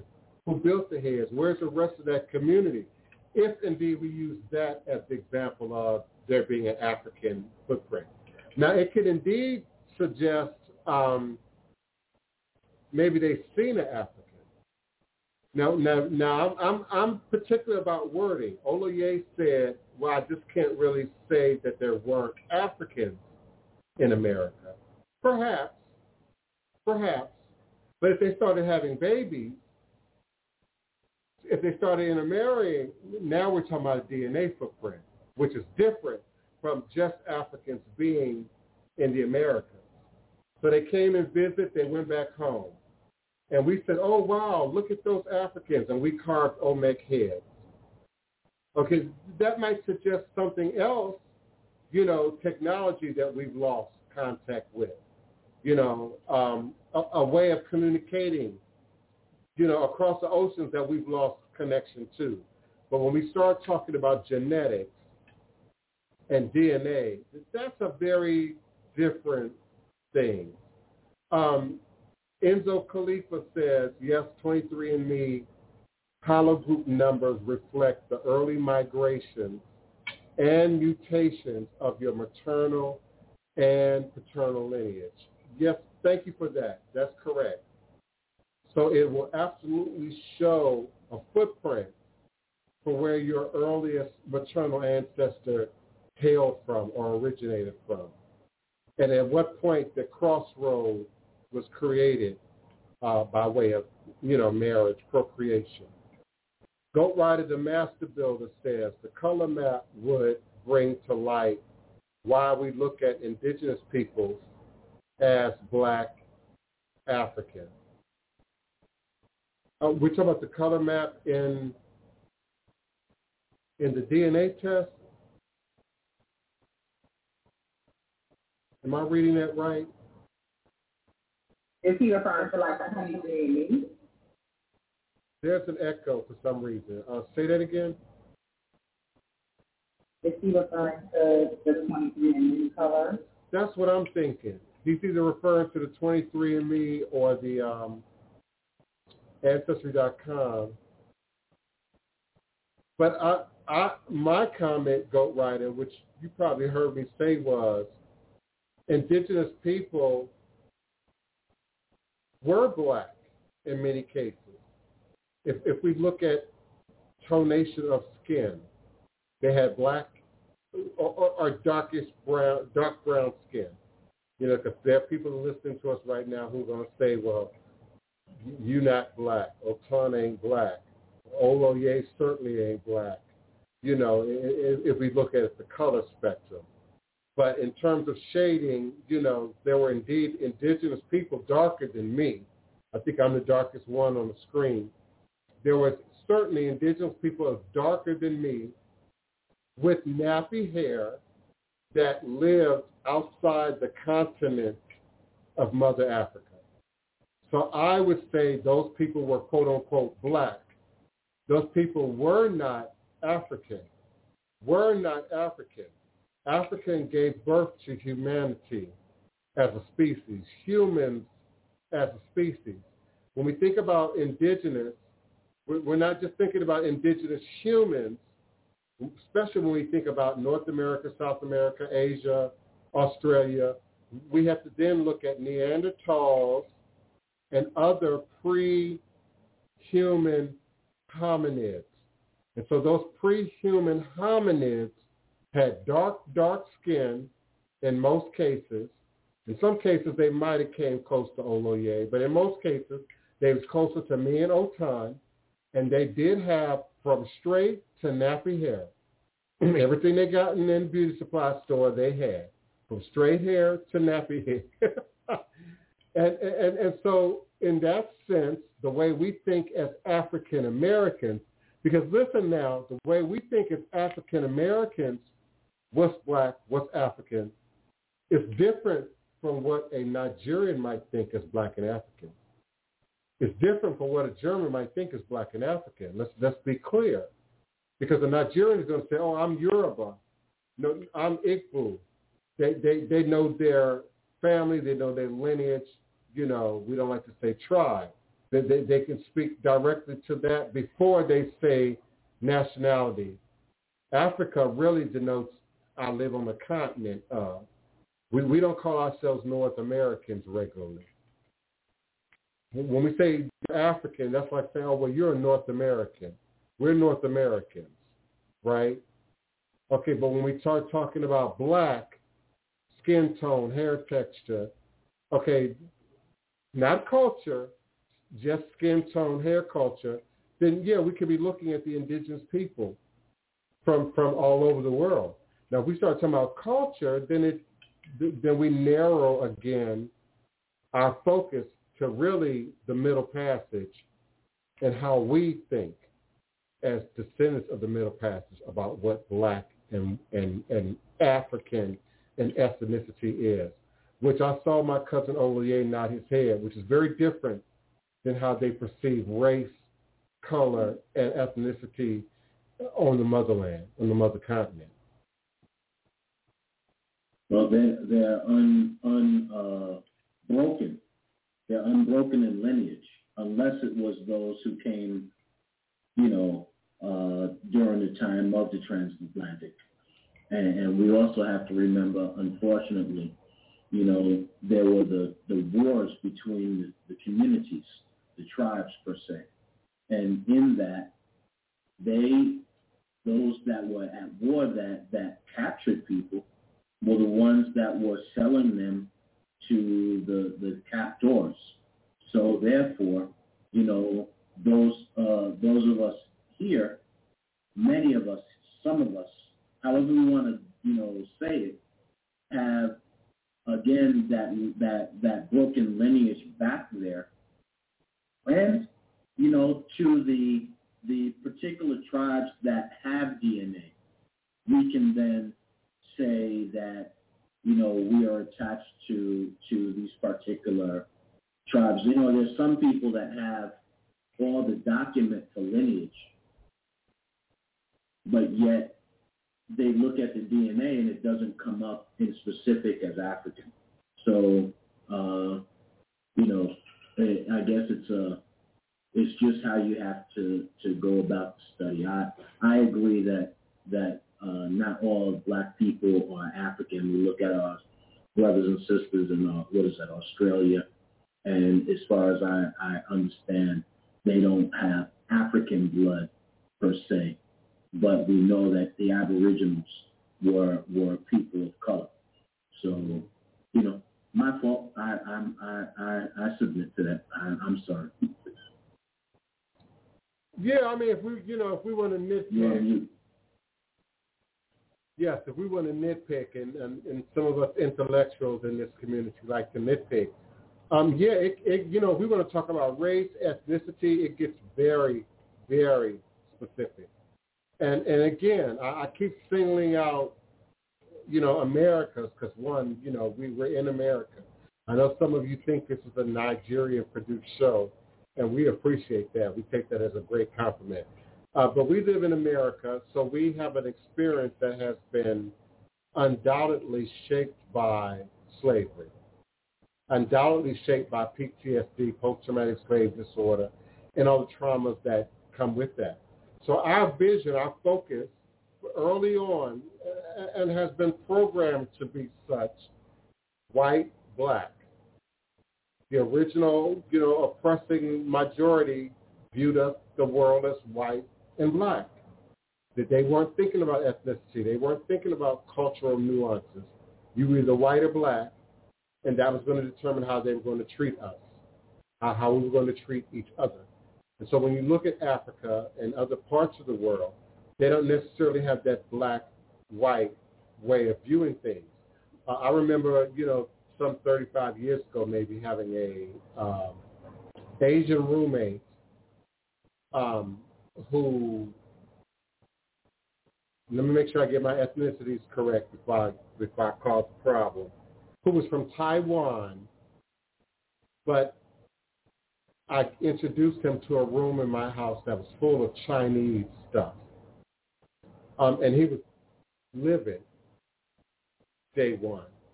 And I had no idea about Chinese history and how Chinese people had treated Taiwanese people in other, you know, regions, you know, around China and and what type of racial ethnic dichotomy, you know, they would have. So he described, you know, their relationship with Chinese mainland, similar to, you know, the quote unquote black and white, you know, uh, discrepancy. So we have been taught to sort of view family and race and ethnicity primarily here in America through the dynamics of slavery. And so it, it makes opening our consciousness to a more universal, international way of looking at things sometimes challenging um, for some people, and particularly with race um, and, and ethnicity. Uh, I got you, Goat Rider. Thank you for that. Um, he said the map would show how skin color uh, is based on the positioning of the sun. And, and, I would agree agree with that to some degree. But even when you look at, um, again, the average Neanderthal uh, that we see, you know, what are they, paintings, drawings, you know, not really real Neanderthals, but they typically don't look like how we presently identify uh, whites or Europeans, you know, Canadians, North Americans, you know, of, of the lighter shade. So they still, when I look at the uh, archaeological imagery, still have very dark, dark hues, uh, even black hues, but but certainly weren't African. Didn't have a, a, a tie back or a root to Africa. But thank you, Nina, Nina Lloyd. I got it. I understood. Yeah, it goes back far um, from the documentaries that I've seen, the science that I've looked at. Um, you know, the tricky area for me is Australia, is um, Southeast Asia and that part that begins to dip down south just a little bit, you know, but across the water away from the motherland.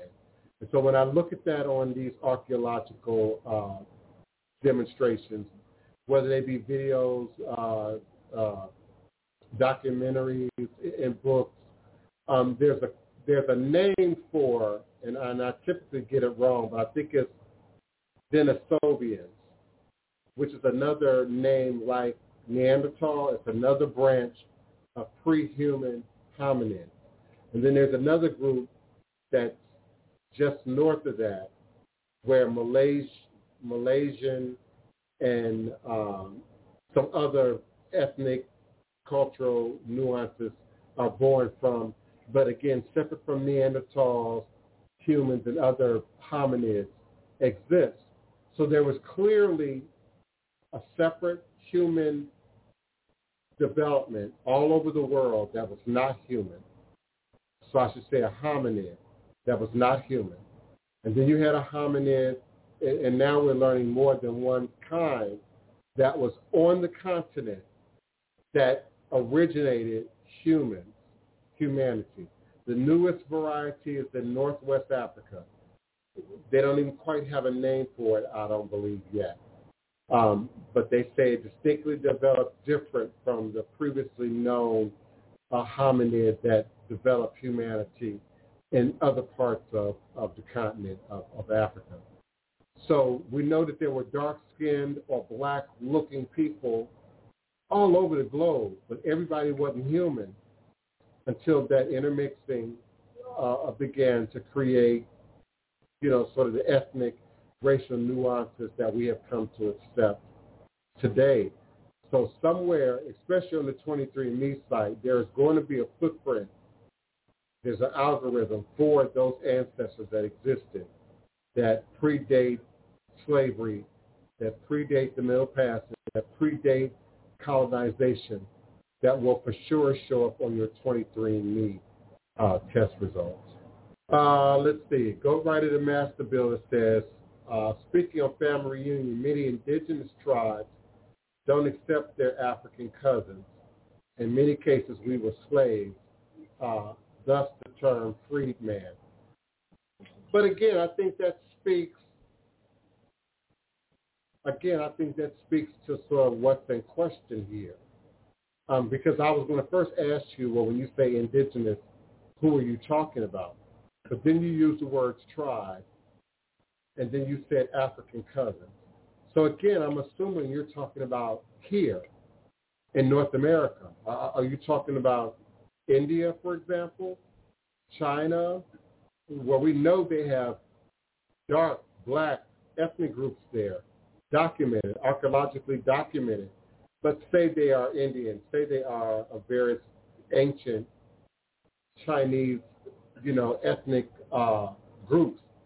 But when we start looking at DNA, uh, the goat rider, that footprint, if they travel from Africa into Asia, or Africa into Asia and back, that footprint will be left in DNA.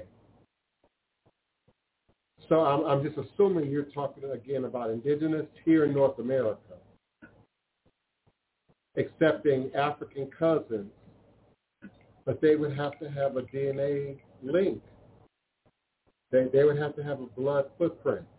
Now we go back to the beginning of time. Somebody said, you know, okay, we go back to the beginning of time. We all came from the same place. That's that's not true. Science has now proven that. Humanity came from the motherland. That is science. The human species evolved in the motherland. But you got all these other hominids out there, you know, which makes your usage of the word caveman, you know, suspect, you know, today, especially if you want to use it around racial, inflammatory purposes. Then we were all caveman, you know, except for the human. That's that's that's what's being implied, right? But the human came out of the motherland. So when we start looking at North America, we got to be clear about who the ancestors indeed really are. So can a North American uh, have ancestry from both the continent and, you know, even Asia, you know, the, the Bering Strait? Absolutely, but that's going to leave a footprint in the um, in the DNA. We're going to end in about uh, nine minutes, so um, I see your eyes batting, Oloye. Um, My, my eyes what? now you can you can blame it on technology and say it was a glitch in the camera, but your eyes batted for a minute there, like you went into sleep for about two seconds and then came back. Oh no no. Oh, okay.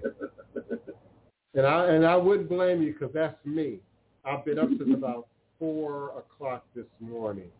yes, Um, I have to. Yeah, I've been battling for um, a family, Oh, and I can't give a whole lot of detail because of the nature of the family. Let's just say it's legal, it's judicial, okay. the feds are involved. Um, you know, one party's already incarcerated, facing a lot of time. Um, they're harassing the mama, they're harassing the sister, they're harassing the sister's boyfriend. Um, the person who's already incarcerated has a, um, a child on the way out here, and so it's just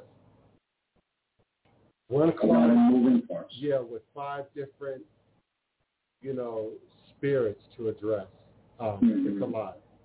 Mhm. lot. Um, Mhm. You know, it's it's why I'm so stiff, y'all. You know, with these wannabe practitioners, these wannabe psychic readers, we dealing with some real stuff, real real issue, life on life's terms. People really going through a challenge. People really going through a struggle. So Find yourself a Yeah. real, a real, you know, a real priest. Whether it's with, uh, what, what, uh, what would you guys be in Louisiana? um, priest, practitioner.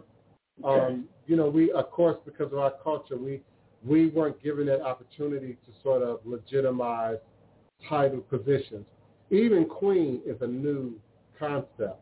No one used that word back in the day. That that's a new thing in both Louisiana voodoo, but also in New Orleans Mardi Gras culture.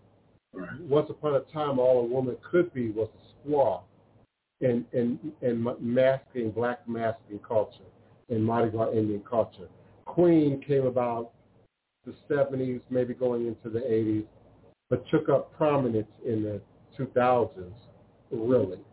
So mama, papa, uncle, aunt, these are more than just familiar language. This is more than just, oh, that's my play aunt. That's my play cousin. You know, they were titles for us, and so they worked to mask at another level who our leaders were, who our practitioners were. Because master might think, oh, well, she, you know, that nigga called any, you know, any any black woman he gonna call, you know, mama. You know, he gonna call baby. He gonna call sweetheart. But back in that day, those words meant something. Mm-hmm. So even today, you come to New Orleans, people gonna call you baby. I had never been called baby by a man before until I came to Louisiana. Mm-hmm. And, and many of you know I'm, I'm of the five genders. you know, so I'm not talking about anything gay. I'm talking about I had never been called a man, but by a heterosexual man, stranger who didn't know me, who wasn't trying to do anything, you know, baby. I, I was like, what? You know, but they call everybody baby. And, and it, yes, it's a term of endearment. It can be a term of respect. In the moment, it can say, I'm safe, you're safe, I see you, you see me, we good. You know, but in two seconds you can become anything, any other name, any other name, any other title. you know, you can become a, a nigga in, in, in three seconds. You can become a nigga based on your behavior. Mm-hmm. But you're going to be aunt, uncle, ma'am, sir. You don't get a lot of ma'am, a lot of sir, but you might get auntie, you might get uncle. I know some of you younger listeners think that's a new thing. Uh, Unc is not new. Auntie uh, is not new. Is mm-hmm. not new. Um, yes, um, that's a loaded question in the private chat, um, beloved cousin. That's a loaded question. So I don't know if I should answer that live on air or not. No. Okay, I won't. okay. Yeah, I'm very familiar that person once upon a time was located here. So your question suggests they might be located somewhere else. So I wasn't sure if that was new, if that was old, if that was somebody who might have went back to somewhere else. So yeah, we'll talk about that mm-hmm. off air. The biggest thing is just to find a legitimate priest, a legitimate, whether male or female, it doesn't really matter there are, are, are legitimate, strong, powerful female priests, just like there are uh, proficient, powerful male priests. Mm-hmm. Take the time to do some research and to make sure that whoever it is that you're dealing with, you feel that you have the ability to trust them because your spiritual life is a very important life. And when you put yourself out there and you allow somebody to be going and delving in deep, when we do readings, we can go relatively deep if we're proficient. And if you allow somebody in there and they go in there and they're not on the right, you know, spiritual alignment, then it could cause you some problems. So take the time and find, you know, do some research. And if you have people that are already working with people, go to that person first and then ask them, do you have a list of people that, you know, I can go to? Of course you have Divine, you know, you can go Otun. Otun is doing things limited basis right now. But you have people on this chat between them that are extremely powerful in what they do. So take advantage of it and see divine, see Otun, and you'll. I believe that you'll be able to get great, uh, great uh, people to work with you, legitimately. Let me say this, um, listen, I don't refer people easily. I just don't. I get the I get the emails, which depending on how you word your email, I may or may not even respond. Uh, but let's say you are a client. Let's say you are, you know, a customer. Let's say you on the phone with me in the middle of a consultation, and you then say, you know, well, can you refer me to A, B, or C? I'm not quick to refer people. Mm-hmm. Now, the first layer is, okay, you know, well, I'm interested in Ifa. I'm going to refer you to Oloye. If you're a woman, I'm going to refer you to Otun. But but if I find you to be a problem, me personally, I'm not talking about other folks' protocols. I'm talking about mine. I'm not going to refer a problem to my cousins. I'm not going to refer a problem to the next person. You, you, understand? And, and and let's compare it to like let's say psychiatry. You know, so you got a client who's clearly got some kind of mental health issues. let's say the client flips out and they've got to call security, you know, and, and, and, you know, get them under restraint and the police come and of course they know they got a mental health and in the best case scenario, you know, it's dealt with and they're quietly sort of led off the premises. And that person now can go and seek out another practitioner if they choose on their own to get further service. Now, would that first professional psychiatrist or psychologist refer that problematic client to someone else? Perhaps. Well, I know Dr. Johnson over there is a little bit more qualified to handle schizophrenia, you know, paranoid schizophrenia or certain types of behavior. Perhaps. But when we start looking at voodoo, spirituality, and religion, and again, this is my opinion. Um, if I've talked to you and I've spent time with you and, okay, I know that you're not willing to address, you're not willing to see, you're not willing to do homework, um, you're not going to follow direction, um, you, you're not going to remain consistent, I am going to be very hesitant, if at all, not refer that client to someone else. Mm-hmm. Now, I might re- refer them to someone outside the system. I might say, please go see your doctor. Go see your therapist. Go talk to your physician.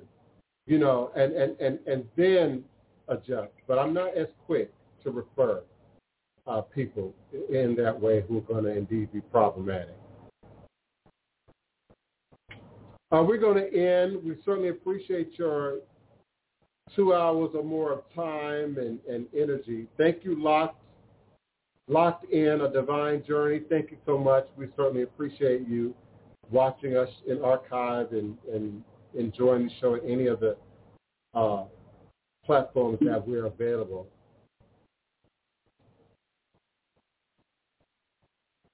Thank you. We certainly appreciate the soulmate topic is really kind of still ongoing.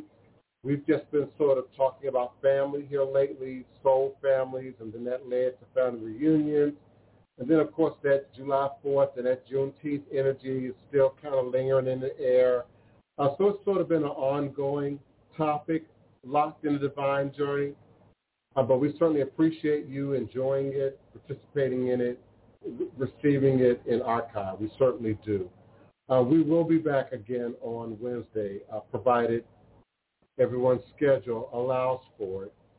Um, yeah, we will be back on Wednesday, the 14th, July 14th, at high noon U.S. Standard Time. Um, I've been considering going back to, I'm almost hesitant to even say this out loud. Going back to a five-day schedule, I just don't know how that's going to happen. Um, I know it's a lot on me.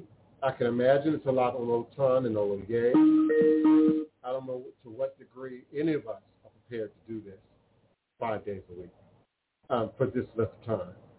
Um, I still am considering maybe throwing in a random show on the weekend, you know, or, or something like that. Um, I don't know. But right now I can assure you Monday, Wednesday, and Friday, routinely, consistently, um, and we'll continue our discussion um,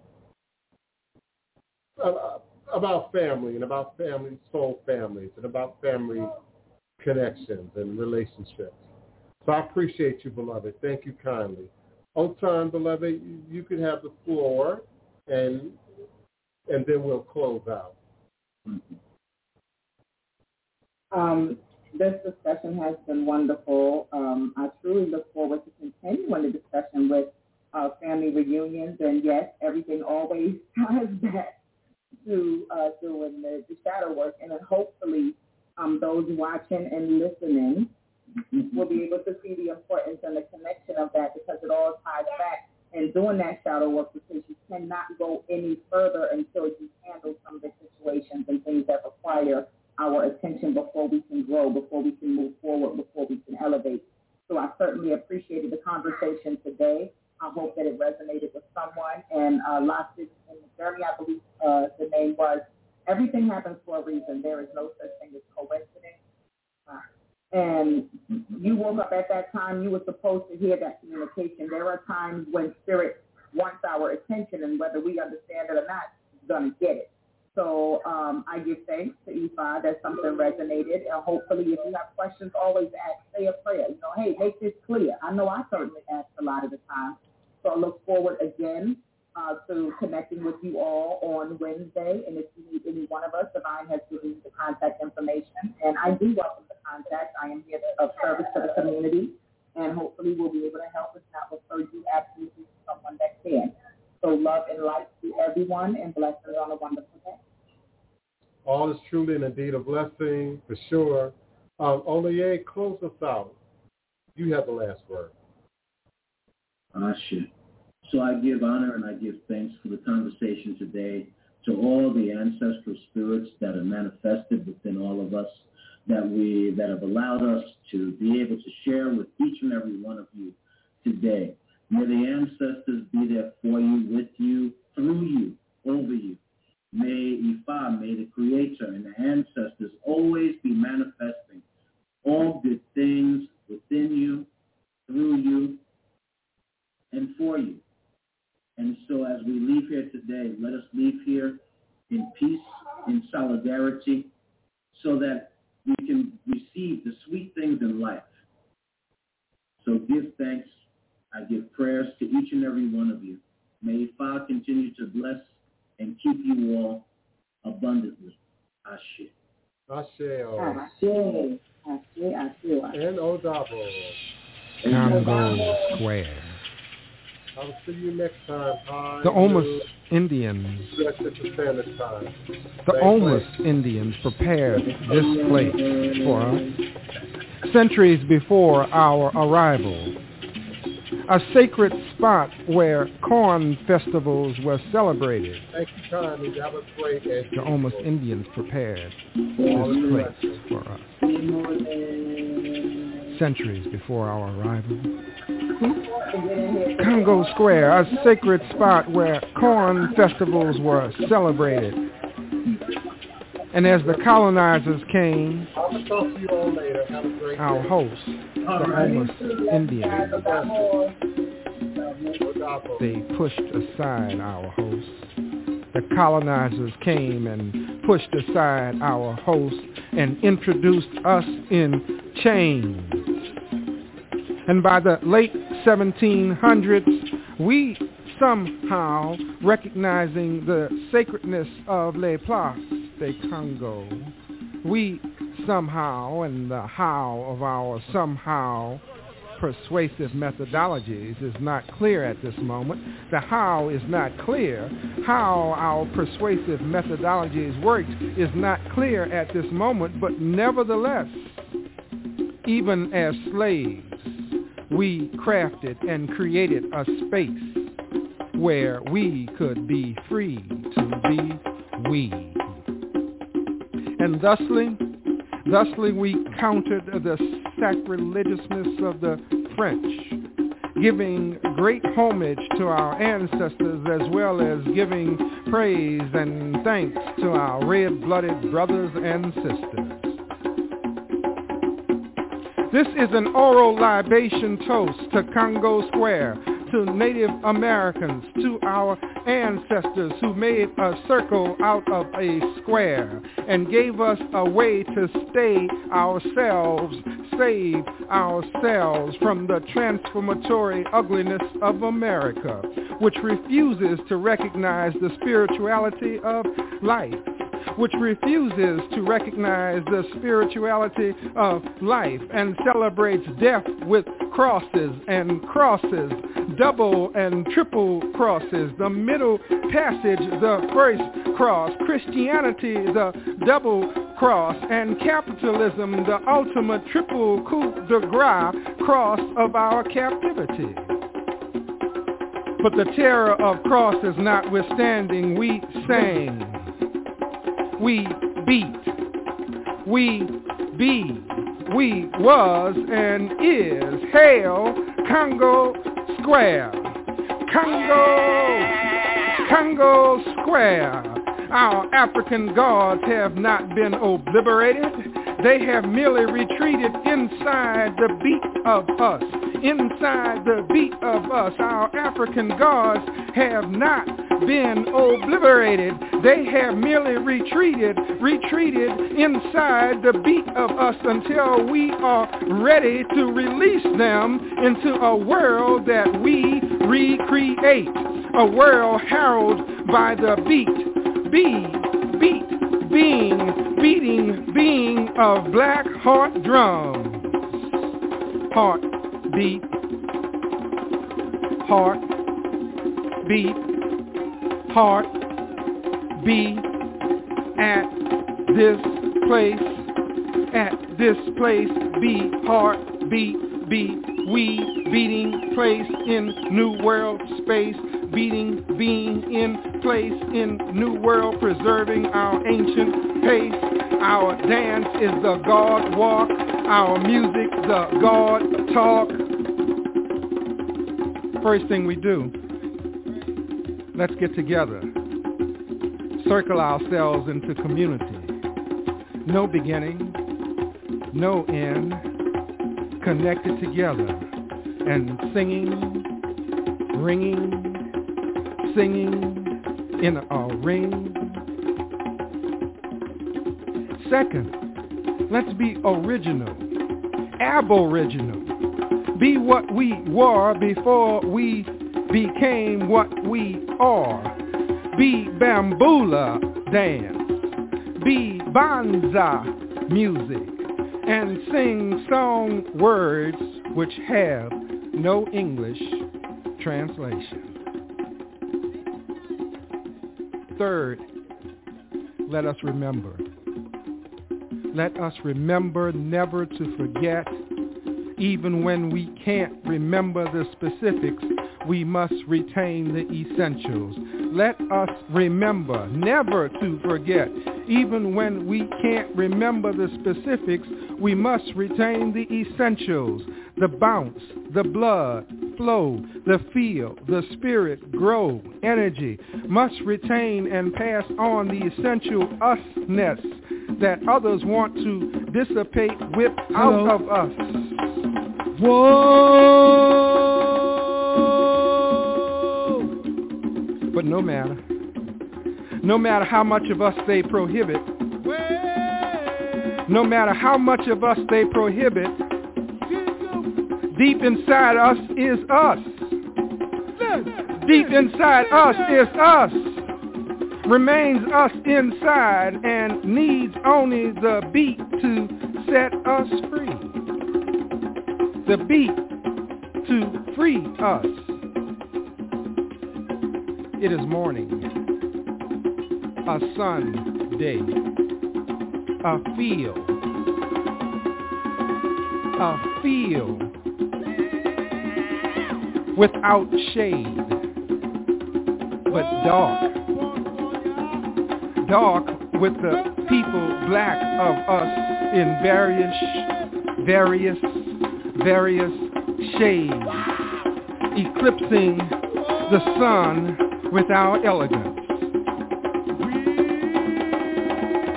We are centuries later now, and still this sacred ground calls us to remember, to beat, to be. We are centuries later now, and still this sacred ground calls us to remember, to beat,